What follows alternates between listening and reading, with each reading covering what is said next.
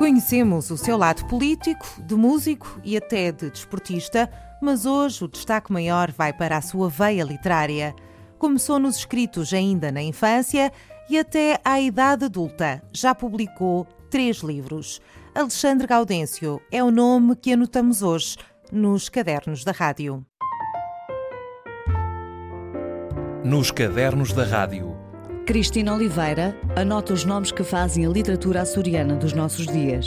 Aos sábados, na Antena 1 Açores. Esta semana, com Alexandre Gaudêncio. Alexandre Gaudêncio, boa tarde, bem-vindo aos Cadernos da Rádio. Vamos começar pela sua infância. Começou o percurso pela literatura ainda criança.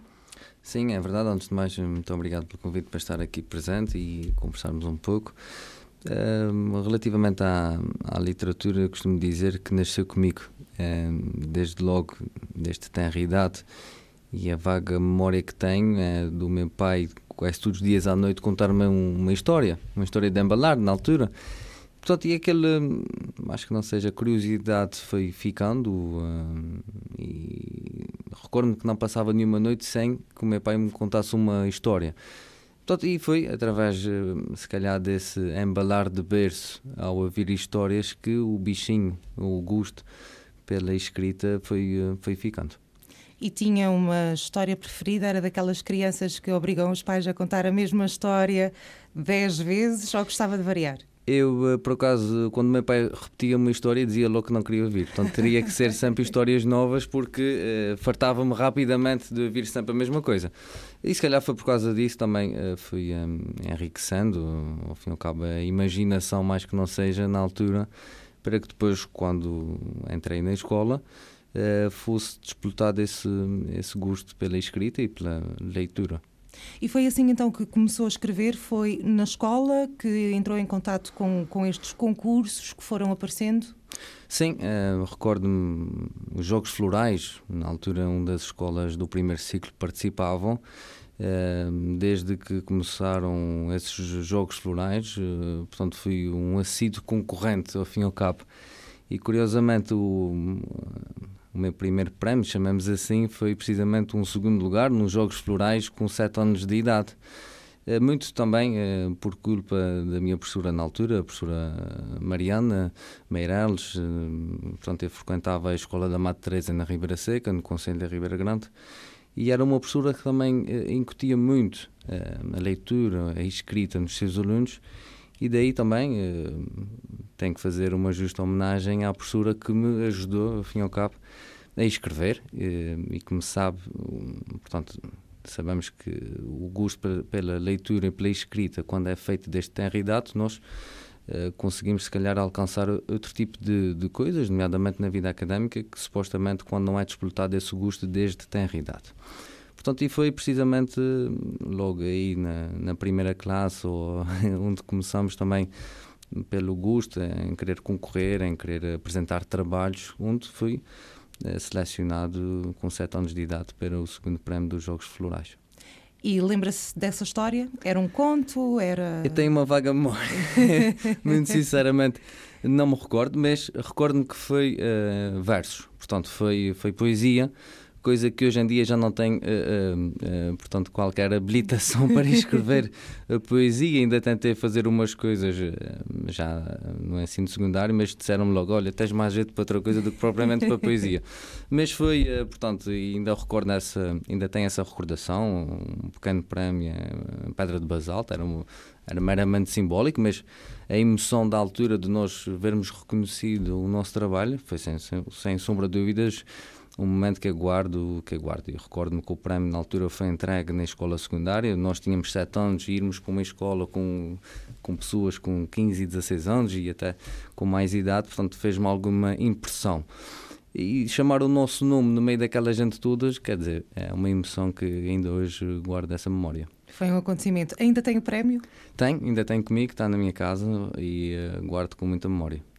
Depois disso, continuou ainda nas escritas, nos concursos, ainda ganhou mais alguns prémios, primeiro lugar, segundo lugar, mas há aqui uma fase que parece que se dedica ao, ao Natal como tema. Sim, um, muito por causa dos concursos que eram feitos na altura, nomeadamente na escola secundária. Um, da Ribeira Grande, onde fui aluno da escola secundária até o 12, mas era devido a concursos que apareciam nessa altura do ano. E uh, o primeiro prémio que aparece aí, julgo eu, estava no décimo ou no décimo primeiro ano, foi também uh, por mero acaso. Por mero acaso porque uh, fomos incutidos também, na altura, pela nossa professora de língua portuguesa, de que uh, supostamente haveria um concurso literário, coisa que nunca me tinha passado pela cabeça concorrer de uma forma efetiva. E então, portanto, a professora pediu-nos para fazermos um pequeno trabalho de redação e esse sem qualquer interesse ou desinteressadamente, não é? Portanto, fiz um pequeno trabalho de redação e curioso foi que eh, foi o melhor trabalho do ano. Um, ehm, portanto, e a partir daí, e vendo também a professora, no meu caso em concreto, vendo que supostamente teria algum potencial, foi-me incutindo cada vez mais para ir escrevendo e depois, posteriormente, aparece aí uh, outros prémios que ainda hoje também guardo com, com bastante recordação. Depois há aqui uma altura em que parece haver uma, uma certa mudança de tom e já estamos a falar de um concurso nacional, mas de jornalismo juvenil. Portanto, Exato. isto foi em 98. Exatamente. Tinha 15 anos e esse concurso uh, nacional de jornalismo juvenil apareceu... Uh, um concurso, portanto, aberto a toda a população em geral. Recordo-me que na altura poderiam concorrer pessoas entre os 15 e os 18 anos, eh, com um tema eh, à sua descrição, portanto, não havia nada bem definido a nível de tema que teríamos que respeitar, havia só duas categorias, eh, poesia e, e, e portanto, e prosa, não é? E eu, eh, portanto, atendendo ao facto que já tinha alguns trabalhos feitos na área da prosa, nomeadamente com os concursos literários no Natal que a escola secundária promovia, tentei uh, enverdar por um caminho de, de, de, prosa, portanto, numa história narrada, e recordo-me que na altura a história foi sobre os descobrimentos. Até porque na altura estava-se a comemorar os 500 anos dos descobrimentos, precisamente de Cristóvão Colombo e tentei narrar, ao fim e ao cabo, uma história uh, que foi uh, quando se fez, portanto, a passagem pelo cabo da, da Boa Esperança. portanto, e fiz quase uma narrativa, um diário de bordo, ao fim e ao cabo, do navegador português que saiu de Lisboa e depois conseguiu passar esse cabo. E na altura fiz uma analogia que também, portanto, depois contatando com as pessoas que avaliaram o trabalho, disseram que supostamente foi aquilo que despoltou algum interesse em ter sido o trabalho vencedor uh, nessa, nessa edição, que foi no fim do trabalho, deixei lá um comentário e, e referia que, olha, se esse trabalho se perder, uh, vou entregar a uma pessoa que é Luís de Camões. Na altura ainda não se falava de Luís de Camões, portanto, supostamente, e uh, aquele trabalho teria servido para que Luís Camões fizesse os Lusíadas. portanto, e fizesse a analogia na altura e que supostamente. É, portanto, portanto como se aquele trabalho tivesse servido eventualmente como base para Exatamente. os Lusíadas. Muito modesto, estou a ver. Exatamente. Esse trabalho, então, já exigia uma certa vertente de investigação. Eh, sim, até porque tive que ser eh, bastante rigoroso a nível de datas e de acontecimentos, portanto, fui mesmo à, à história e fui ver também os acontecimentos que aconteceram hum, naquela altura da história dos descobrimentos portugueses. E foi precisamente um diário de bordo onde está eh, mesmo um, de uma forma efetiva todos os acontecimentos da viagem que os portugueses na altura fizeram pelo caminho marítimo para a Índia. Um, portanto, mas já requereu aí a investigação uh, na parte de história, mas também muita imaginação e depois recordo-me também a meio da história que o monstro que estava lá no Cabo da Boa Esperança era um monstro que supostamente depois foi amigo dos portugueses porque ajudou-os eh, a encaminhar ou a terminar a viagem. Portanto, fiz ali uma, uma mistura de ficção com história e que supostamente avalia um bom, um bom resultado para que também fosse possível esse primeiro lugar. Tem ideia de, de nessa altura, de, na sua juventude, ter necessidade de, de disciplina para escrever? Ou, ou era um prazer tão grande e saía-lhe tão naturalmente que, que isso nem lhe fica na memória? Eu tinha como regra uh, objetivos, portanto, ou seja, uh, não escrevia uh, todos os dias, até porque estava também preocupado com os estudos e com muitas, muitas atividades que na altura tinha, desde o futebol até à música, mas, portanto, trabalhava por objetivos, ou seja, quando via que havia um concurso onde supostamente literário, onde poderia concorrer, sabia de, das datas de entrega dos trabalhos e regia-me pelas datas que supostamente teríamos que enviar os trabalhos. Portanto, era essa disciplina que eu tinha, ou seja, sabendo que, por exemplo, estamos agora em março ou abril e que tinha que entregar o trabalho em maio, portanto, teria esse, esse mês, mês e meio para preparar uma história. E era com base nisso que eu seguia-me. E o que é facto é que isso dava-nos também alguma disciplina e de nós agendarmos a nossa vida, portanto, o nosso trabalho em torno de um objetivo, que era no dia tal tem que apresentar um trabalho, não pode haver falhas e, portanto, como, como, tinha sempre alguma antecedência, programava as coisas para que fossem acontecendo de uma forma normal e não de uma forma apressada, que isso também era importante. E eu costumo dizer que ninguém deve ser obrigado a escrever. Portanto, quem gosta de escrever não deve ser obrigado a escrever. E na altura brincava, eu era do, de ciências, portanto, enverdei, quando cheguei ao décimo ano, enverdei pela parte de ciências, não enverdei por uma parte mais uh, humanista. E isso também dava-me essa liberdade, ou seja, supostamente não era obrigado a escrever, escrevia porque queria. Isso também uh, dava-me outra abrangência de não haver uma, uma obrigação de escrever, mas sim um, por gosto e por temas que supostamente uh, me eram queridos. Portanto, impunha a si próprio, por gosto, a sua própria disciplina, o seu próprio ritmo. Sim, uh, sem haver essa obrigação, torno a referir, sem haver essa obrigação de ter que apresentar um trabalho, senão poderia acontecer-me qualquer coisa de mal, mas, portanto, mas havia, havia essa liberdade, havia essa liberdade. Vamos falar então da literatura já na sua vida adulta, continuou a escrever, publicou alguns títulos, vamos falar um pouco sobre cada um deles, perceber do que é que tratam. Começamos em 2001, Murmúrio de Sentimentos. Sim, este foi o meu trabalho, o meu primeiro trabalho que tive a oportunidade de, de publicar. Foi um trabalho que escrevi uh, ou foi publicado quando eu tinha 18 anos, portanto estava a acabar de ingressar na Universidade dos Açores, no curso de gestão, que não tem nada a ver com literatura. mas uh, não foi mais do que uma recolha de todos os trabalhos que tinha feito até então. Portanto, Recordo-me que era um livro relativamente pequeno, com 80, 90 páginas, não mais do que isso, mas era precisamente uma recolha de todos os trabalhos, de pequenos contos, onde, desde os concursos que eu concorria, uh, a pequenos trabalhos na área de literatura, no caso concreto na área de língua portuguesa, e condensei num, num, num, pequeno trabalho, num pequeno livro que depois tive a oportunidade de lançar. Recordo-me que na altura esse desafio, aliás, eu estava longe de querer lançar um livro, porque não tinha esse objetivo, não era a minha ambição. E tinha 18 anos. E tinha 18 anos, tinha mais que pensar do que propriamente pensar no livro, mas recordo-me que foi um grupo de amigos que, vendo também, portanto, que já tinha uh, esses trabalhos todos feitos, que se juntou e que pegou nos meus trabalhos, ou pediu uh, essa coleção e que depois tentou arranjou os patrocínios, arranjou, foi, foi encomendar muitos de entidades públicas. Portanto, já, já tinha ali a sua, a sua entourage a tratar desses pormenores. Mas tudo de uma forma espontânea. Uh, portanto, eu recordo na altura de uma entidade pública contatar-me a dizer, olha, nós gostamos muito do, do trabalho, tem aqui... Uh, o nosso apoio para, para a edição e de maneira que foi isso que também disputou a edição do livro. Uh, e, portanto, desde de, de juntas de freguesia, a Câmara Municipal, que na altura também ajudou nessa edição e que ainda hoje recordo com, com bastante saudade, porque já lá vão também quase 18 anos.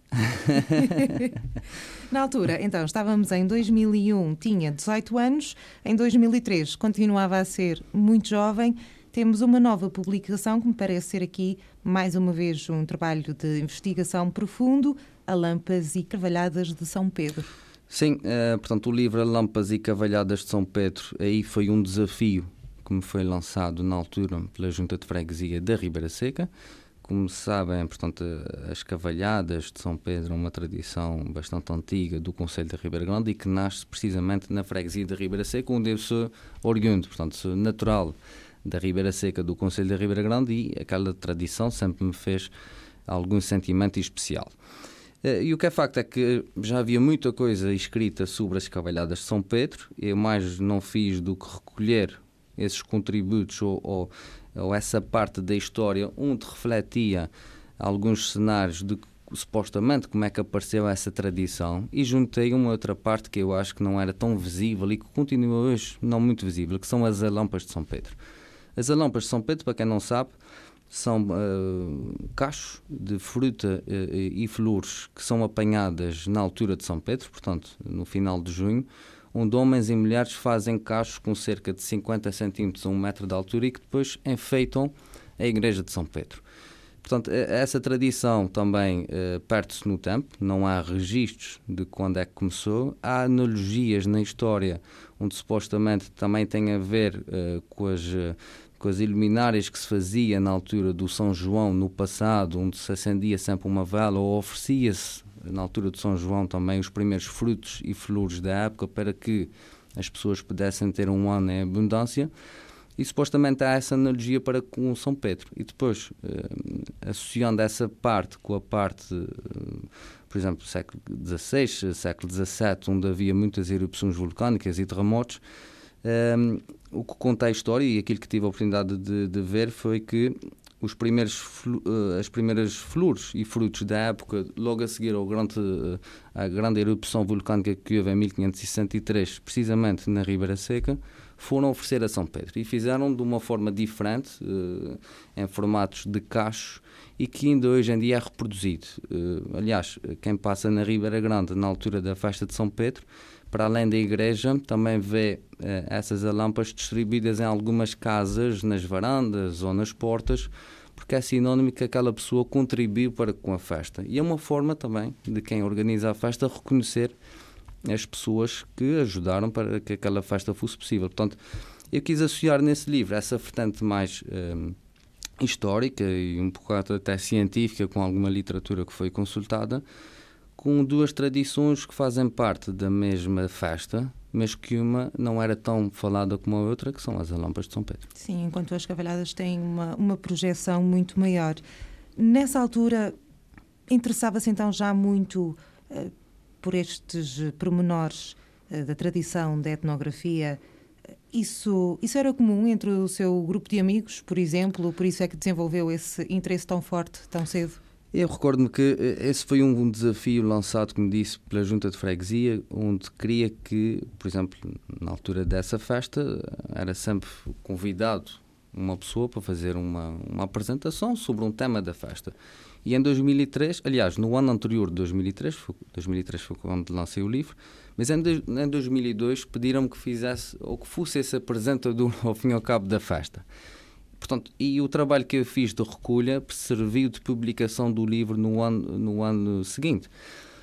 Mas, efetivamente, portanto, uh, uh, esse era um assunto que Uh, no meio dos meus amigos, tínhamos tudo e mais alguma coisa para falar do que supostamente falar tradições. Aliás, porque tinha também 19 anos na altura, portanto, e, supostamente não falávamos tradições. Mas o que me gerou sempre alguma curiosidade, para além da investigação, foi tentar saber pormenores que supostamente não são visíveis. Eu recordo-me aqui, fui buscar algumas histórias de pessoas que infelizmente hoje não estão entre nós, porque entretanto faleceram, mas de pessoas eh, com alguma idade que na altura participavam na festa e contavam-me pormenores uh, de que como é que era a festa antigamente, como é que, por exemplo, colocavam as frutas no meio daquelas flores e como é que não caía, portanto, todo aquele trabalho que era feito. E os pequenos truques, não é? E os pequenos truques, os pequenos pormenores, que eu acho que depois é isso que fica para a história e é aquilo que também torna diferente um trabalho de qualquer outro. Já em 2012, Padre Edmundo Pacheco, histórias de um Ribeira Grandense, recentemente falecido, contatou com ele, imagino eu, entrevistou para o livro? Contatei, aliás, eh, esse trabalho, eh, para já, foi despolutado eh, por curiosidade da minha mãe. A minha mãe era uma pessoa que, e é uma pessoa que tinha no Padre Edmundo Pacheco um, uma, uma pessoa de referência, portanto, que para quem não conheceu o seu padre do mundo, era uma pessoa uh, com uma cultura acima da média, que falava com toda a gente, da mesma forma, sejam ricos, sejam pobres, e que tinha também sempre uma palavra de amizade para com todos. E era isso que o marcava e que era diferente. Pronto, e a certa altura a minha mãe abordou-me sobre esse tema e disse: Olha, era bom, como tens jeito para escrever, mesmo esse o termo, como tens jeito para escrever, se calhar era bom falares com o seu padre Edmundo e perguntar se não querias fazer um trabalho sobre ele. Disse, olha, por acaso pode ser interessante. Na altura, portanto, em 2012 já tinha a minha vida profissional relativamente estável, portanto, uh, sou quadro da Companhia de Seguros Açoriana, portanto, tinha o meu trabalho das 9 às 5, mais a gente costuma dizer, uh, portanto, e ao, ao fim e ao cabo ao serão, uh, para além de ter casado e ter uma filha, mas, portanto, sempre me gerou alguma curiosidade também essa parte de história e tentar saber histórias diferentes para que também as pessoas possam saber.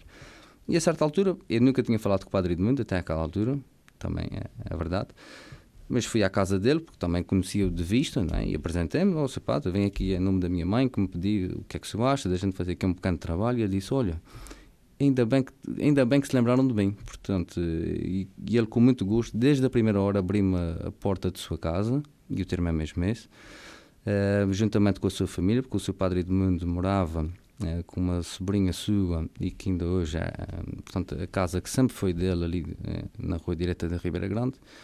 E eu recordo-me que esse trabalho levou mais de um ano a ser feito. Nós, portanto, tínhamos um plano de trabalhos mais ou menos delineado, conforme também a disponibilidade do seu padre, e recordo-me que na altura, portanto, ele já tinha quase uh, 87 anos, portanto, era uma pessoa que já estava uh, debilitada fisicamente, mas que, portanto, emocionalmente e psicologicamente continuava... Estava ainda lúcido. Completamente. E, e, então, portanto, foi, mais que não seja, foi uma sorte ter uh, apanhado o seu padre Edmundo, foi uma sorte ele ter aberto a sua casa e a sua vida de uma maneira que supostamente nunca tinha feito uh, com ninguém. E tenho ainda quando soube de, do seu falecimento tive a curiosidade de ver o trabalho que tinha feito. Tem mais quase 10 horas de gravações com o seu padre, está tudo guardado. Uh, e recordo-me com particular saudade também a forma como ele me abordava, portanto, parecia que já era de, de, da família dele, tal era uh, portanto, a relação que depois me pus tão à vontade que falávamos às vezes de muito muita coisa que não tinha nada a ver com o livro. Portanto, mas, portanto, recordo com especial uh, a saudade do seu padre Edmundo. temos muito a aprender com ele, deixou naquele livro que tive a oportunidade de reproduzir muitas histórias que hoje em dia fazem todo o sentido. E recordo que o seu padre Edmundo, na altura, liderou um movimento na Ribeira Grande que era os Amigos da Ribeira Grande, mesmo antes da Ribeira Grande ser cidade. E foi através da sua influência e foi através daquele grupo de amigos que se começou a falar na cidade da Ribeira Grande, muito antes de sabermos sequer que a Ribeira Grande ia ser cidade. Portanto, ou seja, são, é esse tipo de histórias. E depois há ali pormenores que ele fala, de histórias religiosas, de histórias também uh, da sua vida pessoal como parco, mas também como cidadão influente no Conselho da Ribeira Grande e que agora, felizmente, que tive a oportunidade de ter recolhido uh, esse testemunho e agora ter ficado também uh, para a história. E quem quiser conhecer o seu padre, juro que tem ali um bom documento de trabalho que depois pode aproveitar para saber como é que foi a vida dele. E essas 10 horas de gravação vão ser o próximo livro? Uh, agora um bocadinho mais ocupado com outras tarefas e que não me deixa também uh, tanta uh, disponibilidade como gostaria de ter para outros assuntos, nomeadamente a, a literatura. Mas, portanto, eu costumo dizer que nós traçamos objetivos de curto prazo, nunca sabemos o que é que vai acontecer depois da manhã. Supostamente poderemos delinear o que é que vai acontecer amanhã, mas depois da manhã Uh, há sempre situações que depois no nosso dia a dia vão acontecendo e que podem despoltar uh, outras ações, de maneira que não fecha a porta a nada, não abre a porta a nada, portanto fica, fica aqui o desafio. Uh, supostamente, como já temos um, uma boa base de trabalho na primeira edição do livro, possivelmente, se for caso, caso disso, e, e desde que haja também esse interesse por parte das pessoas, também julgo que não devemos fazer um livro, isso é a minha opinião muito pessoal juro que não devemos fazer um livro para nós próprios. Ou seja, o autor, supostamente, eh, não deve fazer um livro para o autor. O autor deve fazer um livro para que os outros possam ler eh, esse trabalho e que possa despertar algum interesse em alguém que goste de ler um livro. Uh, portanto, e é sempre com esse intuito, quando faço algum trabalho nesse sentido, uh, tem sempre esse objetivo, ou seja, eu tenho que escrever para alguém. Não, eu não quero escrever para mim, porque supostamente uh, não sou eu que vou ler o meu trabalho, são as outras pessoas que vão ler o meu trabalho. E se houver esse interesse, e queria, queria também concluir com isso, se houver esse interesse, possivelmente, de reativarmos ou de reavivarmos essa memória do seu Padre Edmundo, com certeza melhorando o trabalho que está feito, porque depois de vermos ou de lermos algumas vezes algumas falhas que supostamente poderíamos melhorar, algum texto que poderíamos melhorar ou acrescentar ou retirar alguma informação, mas fica aqui a porta aberta. Vamos voltar à sua infância. Nasceu na Ribeira Seca da Ribeira Grande, ligou-se a movimentos associativos ao longo da, da sua infância, como os escuteiros, por exemplo. Bons tempos, boas recordações? Muito bons tempos. Aliás, os escuteiros foram a minha primeira casa, a segunda, a primeira casa a nossa moradia, mas eh, foi a minha segunda casa. Uh, ingressei nos escuteiros com 7 anos, uh, ainda recordo-me o meu número de sócio 28.928, que é o meu número de sócio da Associação de Escuteiros de Portugal, portanto sou da Associação de Escuteiros de Portugal, do grupo 111 da Ribeira Seca, e, e foi um, uma boa escola que eu tive na altura, porque, como sabem, o escutismo tem uma filosofia de vida muito própria, onde a ajuda ao próximo está sempre presente. E também, eh, desde logo, com toda a chefia, com os chefes que fomos apanhando ao longo do nosso percurso, sempre com esse cuidado de incutirmos ou de incutirmos os melhores valores da vida. E é, portanto, ainda hoje recordo-me com, com bastante saudade também esses ensinamentos que nos eram dados. E depois, uh, nós, quando tínhamos situações práticas, por exemplo, de acampamentos, de, de, uh, de passeios, uh, tínhamos que nos desenrascar ao fim e ao cabo. E aí isso também foi, fez com que fôssemos aprendendo ao longo da vida como é que a própria vida era. E, uh, portanto, tenho a melhor das impressões no escotismo. Depois, mais tarde, também tive a oportunidade de pertencer à chefia regional da Associação dos Chefes de Portugal aqui na, na região oriental e que também foi uma boa experiência porque também tive com uma equipa que foi ou que liderou na altura portanto os destinos dos escuteiros naquela região eh, e, portanto, também foi uma experiência muito enriquecedora e com certeza que me deixa bastante saudade. Foi também catequista, não é ainda hoje em dia e penso que penso que continua a ser assim. Não é uma atividade muito comum para, para um homem. Por que é que sentiu essa necessidade de ajudar a divulgar o catequismo? Olha, eh, fui catequista eh, logo a seguir à, à Crisma, portanto, com, com 16 anos e dei catequese a pessoas com menos de 2 anos do que eu. Portanto, deve calcular uma pessoa com 16 anos dar catequese a pessoas com 14, portanto, ali a proximidade de idades. Portanto, não, foi, não foi nada fácil, mas uh, recordo-me também que foi um período bastante interessante. Uh, na altura uh, fui catequista porque havia uma necessidade na freguesia de falta de elementos para que pudessem dar catequese e também ao fato de estar bastante ligado à igreja, ainda hoje continuo sempre que possível, não com tanta assiduidade como gostaria, mas estava bastante ligado na igreja com vários movimentos, desde logo o grupo coral, onde também assiduamente era tocador do grupo coral com violino, Uh, portanto, mas uh, e também por toda a, a, experiência que estava a, realizar como, como catequizante na altura e depois concluindo com, com o Crisma. E depois foi disputada essa necessidade na freguesia de que não havia catequistas e foi uh, perguntado a mim pessoalmente se gostaria de, de, estar também com um grupo de catequistas. Eu disse sim, não tem problema nenhum, até porque há mais uma experiência que eu se calhar consigo, consigo ter. Portanto, isso come, come, começamos o ano com três ou quatro catequistas e acabou, acabou o ano só comigo. Portanto, tive que liderar essa, liderar ou gerir essa situação toda, para, para além Portanto, do mais. Não devia ser fácil para haver essas, de maneira nenhuma. essas desistências. E, e, pronto, mas o que é facto é que eh, ainda hoje recordo esse grupo, ainda, quando os encontro na rua, ainda vêm-me cumprimentar e tivemos experiências muito positivas. Recordo-me aqui uma, uma inovação que fizemos na altura que era a meio da catequese, onde falávamos não só da religião, mas também do, do dia a dia, da, da vida que nós tínhamos supostamente lá fora, e fazíamos de vez em quando um jogo, que eu considerava que era um jogo, que era uh, anonimamente, cada pessoa tinha que dizer quais eram os defeitos de outra pessoa. Portanto, e então, quando abríamos os papelinhos, aquilo era uma confusão, mas tu é que falaste mal de mim, aquela... mas é isso que ajudava a enriquecer. Portanto, e eram essas atividades que tentava levar, uh, no caso em concreto, para a catequese, para que também uh, as pessoas que estavam naquele grupo pudessem enriquecer, ao fim e ao cabo, a sua maneira de ser e perceberem quais eram os seus defeitos vistos por outras pessoas e que esses mesmos defeitos fossem uh, colmatados, não é? E pudessem também ser melhores pessoas, que ao fim e ao cabo também é o grande objetivo de sermos cristãos. E isso ficava? Ficava essa, essa noção entre os jovens que realmente se, se, as pessoas estão a dizer que eu tenho aqui este mau feitio ou este defeito ou este problema, se calhar é verdade e, e, vou tentar recordar, ou isso depois passava?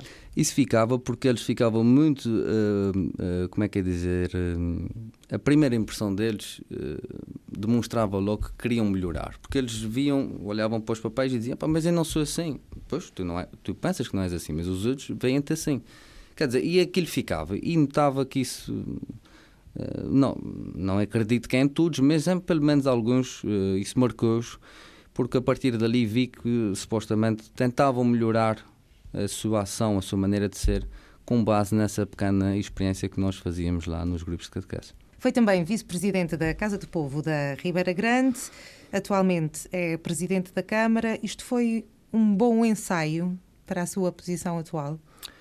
Foi, acima de tudo, uma experiência uh, enriquecedora, porque uh, quando estamos uh, em associações que lidam diretamente com pessoas, principalmente pessoas que estão a passar dificuldades, ajuda-nos a enriquecer, ou pelo menos a tomarmos consciência de que alguma coisa deve ser feita. E, portanto, umas, as casas de povo muitas vezes são a primeira porta que as pessoas batem em caso de necessidade, não é não é segredo para ninguém, por exemplo, a Casa de Povo da Ribeira Grande, da qual era vice-presidente, eh, muitas vezes tínhamos essa missão social de ajudarmos pessoas com dificuldades e foi também essa sensibilidade que me foi despertada, não só na Casa de Povo, mas com outros movimentos que eu fiz parte, eh, desde logo associações eh, de jovens, onde nós uh, diariamente lidávamos com pessoas. Portanto, e principalmente lidar com pessoas com necessidade fez-me também ter essa sensibilidade,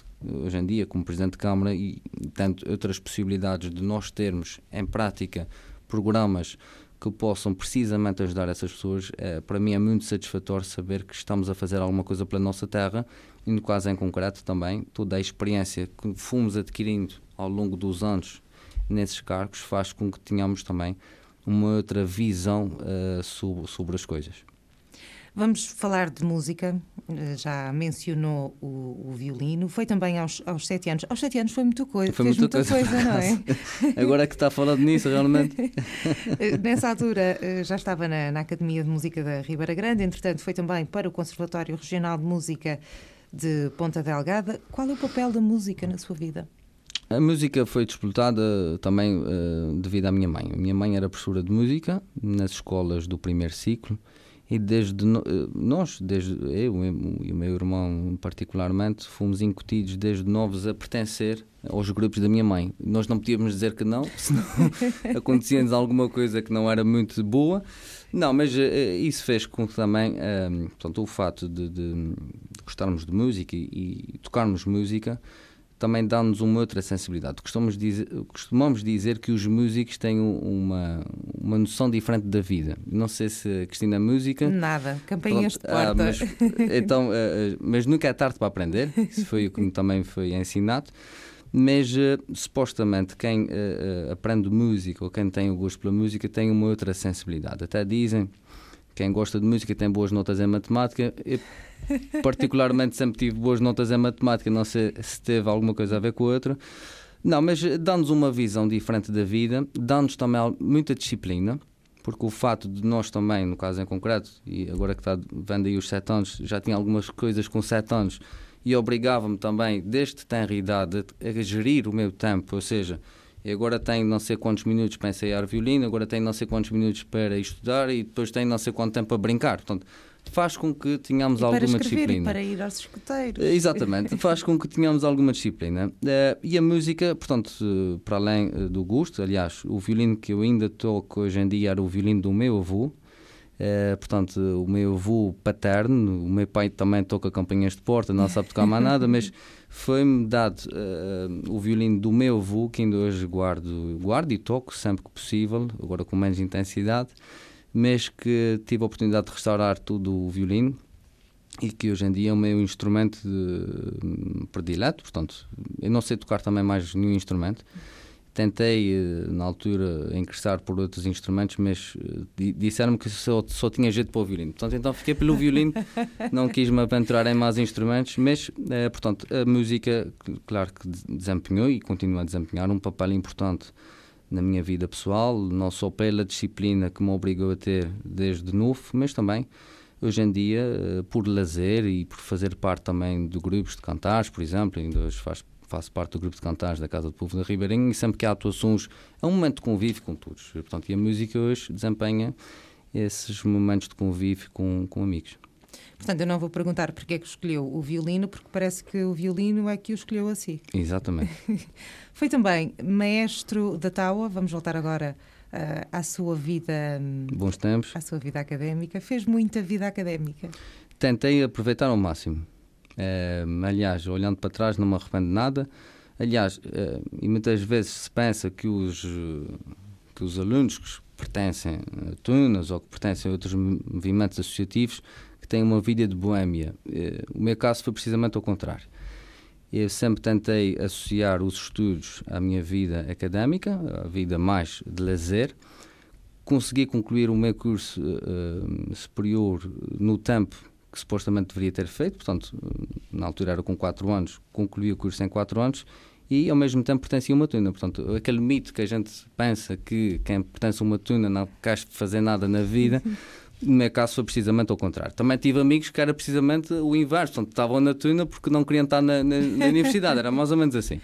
Não, mas uh, recordo-me com muita, com muita saudade também esses tempos, eram, eram tempos de que não havia grandes compromissos, Uh, ou seja, havia compromissos, mas também eram bastante restritos no tempo. Ou seja, quando havia provas ou quando havia frequências, nós estávamos concentrados em uh, estudar. Mas a maior parte do ano académico não há frequências, portanto, então passávamos o ano todo aí na, na brincadeira e depois, uma ou duas semanas antes das frequências, aí estávamos concentrados. Uh, fui membro da Tuna Académica da Universidade dos Açores, que é a tuna mais antiga da Universidade dos Açores. É uma é tuna mista, portanto tem homens e mulheres. Uh, fui, portanto, na altura, por, por tocar violino também, uh, portanto, havia uma necessidade na própria tuna, onde esse instrumento é bastante apreciado e, portanto, e é quase prioritário numa tuna porque também desempenha ali uma, um som diferente e que é bastante apreciado pelas tunas. Eh, na altura eh, optei pela tuna académica, não só por ter amigos da minha cidade, portanto, do meu conselho, mas acima de tudo pela hum, diferença que eles tinham a nível de atuação. Portanto, não descurando as outras tunas, mas a tuna académica tinha um perfil mais profissional, entre aspas, nas suas atuações.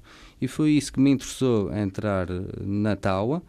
Uh, tive praticamente oito anos consecutivos, porque mesmo depois de acabar a universidade, nós podemos continuar na, na Tuna. Aliás, eu, eu ainda não me despedi da, da Tuna, portanto, sempre que eu quiser posso voltar, porque é assim que diz os estatutos, portanto, não me quis despedir porque não tive essa coragem. Uh, e depois, quando levamos esses anos de estudos de, de, de Tuna, é criado ali um laço de amizade, e, portanto, com todos que é difícil depois desprendermos nós chegamos a ter atuações praticamente quase todos os fins de semana e isso faz com que também o, próprio grupo onde nós estamos sempre em contato seja um grupo bastante unido.